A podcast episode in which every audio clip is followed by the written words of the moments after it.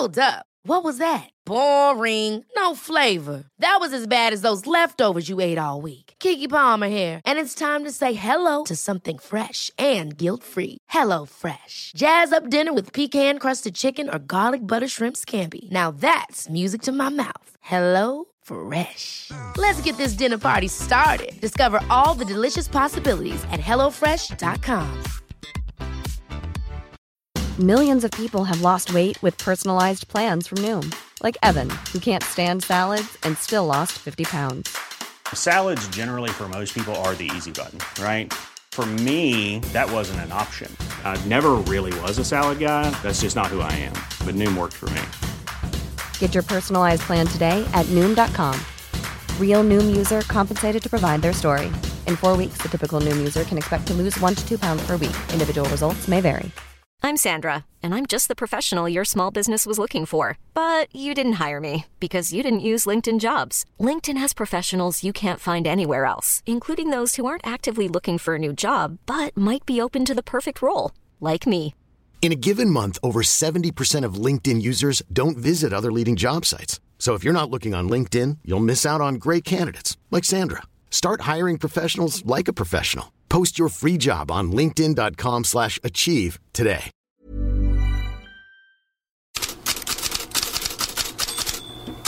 God morgon Fredrik Pavlidis. Hur har de engelska tidningarna reagerat på domen igår som gör att City får spela Champions League? Framförallt har man reagerat med att skriva om alla spelare de nu ska värva.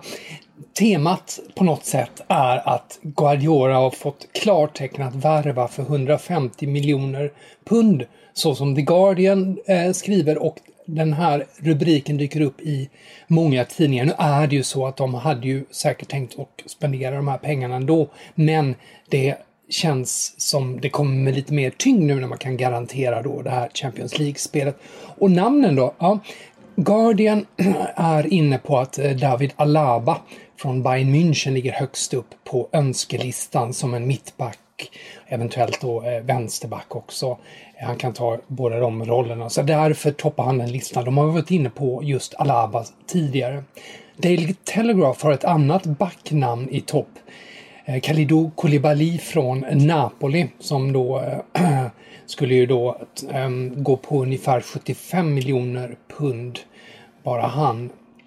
Och eh, sen skriver de då att de, det de är ute efter också, det här har flera andra tagit upp, det är ju också ytterligare en vänsterback och en ersättare för Leroy Sané. Och att det kan bli ytterligare värvningar. Daily Mail eh, nämner då förutom då, de tar också upp Koulibaly och Alaba, men även eh, Lautaro Martinez och Ferran Torres. Och Daily Mirror eh, tar upp ett, en annan, inte en värvning, men en förlängning med just Pep Guardiola. City vill alltså förlänga kontraktet med tränaren. Och själva domen, har den sjunkit in? Ja, det diskuterades ju mycket redan igår om det och jag kan ju notera att Daily Telegraphs krönikör Jason Burt, han kallar ju domen i uh, KAS, alltså idrottens skiljedomstol, för den största segern i Manchester Citys historia. Uh, ja, och oavsett, City har ju hela tiden varit väldigt säkra på att, på att de skulle vinna det här, men konsekvenserna kan oavsett bli stora och ganska intressant att höra här vad William Gaillard, som tidigare var kommunikationschef i Uefa, men också en av dem som ritade upp det här Financial Fair Play, hur han ser på domen. With this kind of uh, sentence by, by CAS, uh, well, I mean, uh, Manchester City can uh, can receive billions from, from the Emirates, and, and the whole contest will become basically a tournament in Europe between Saudi Arabia, Qatar, and the United Arab Emirates. I don't know if the Chinese want to join in, uh, but that's that's really the, the enormous danger that professional club football is facing in Europe. They'll pay 10 million with a big smile, which is like you're giving a tip to uh, to a waiter in a cafe. The whole issue is the future of the game. Can it survive? Det är ju alltså en väldigt svart bild som Gaillard målar upp om att några då utomeuropeiska länder kommer eh, att eh, bestämma helt enkelt och fotbollen blir ju liksom en eh, som brickor i ett politiskt spel. Men, och en del har ju just varit ute efter att Financial Fair Play är mer eller mindre dött nu medan andra påpekar att på ett plan har de ju faktiskt nått sitt mål. Det, det vill säga att få klubbarna att eh, skaffa sig mindre skulder. Det var ju en ursprungsplan bakom det. Frågan är om det var huvudsyftet eller om det var att komma åt den här toppen som nu åter då tycks få fritt utrymme att springa ifrån. Vi har ju ännu inte fått hela domen så att det kommer säkert att bli ytterligare diskussioner när motiven bakom eh, beslutet eh, klarnar. Andra rubriker? Ja, på själva fotbollsplanen där springer ju eh, Real Madrid mot ligatiteln i Spanien. Stora rubriker förstås i spansk press och på annat håll. De vann ju igår igen, eh, behöver bara en seger till. Och ändå så kan man inte låta bli att fastna vid att Marca och eh, Assa båda har retat upp sig igen på Gareth Bale. Han satt ju på läktaren och kanske minns att han har ju haft flera grejer för sig. Senast var det ju att han mer eller mindre låg på läktaren med en ansiktsmask över ansiktet. Nu så är han ju fotograferad när han sitter med händerna kupade runt ögonen som liksom en kikare. I den ena handen har han dessutom en eh, toapappersrulle.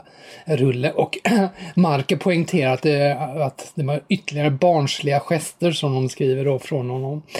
Eh, och det visar hur eh, bortkopplad han är från laget. De noterar också att han då tittar åt annat håll när de spelar och så vidare. Så att, eh, han lyckas, på något sätt lyckas han ändå skapa rubriker trots att det borde vara frid och fröjd kring eh, Real Madrid nu. Vi får se vad som händer. Han har ju kontrakt ända till 2022 om han kommer att sitta där på läktaren och göra fler roliga grejer. Annars är det mest transferuppgifter och ganska stora sådana idag. L'Equipe har att Osimhen eh, lillanfallare nu definitivt har valt Napoli. Eh, Igår kväll så var det var exklusivt diskussioner med Napoli som eh, pågick och att en övergång kan bli klar redan till torsdag. Eh, han eh, väntas skriva på för fem eller sex år, skriver L'Equipe och Lille har begärt 81 miljoner euro för honom. Eh, Gazzetta dello Sport är också inne på att det kan bli klart till torsdag då.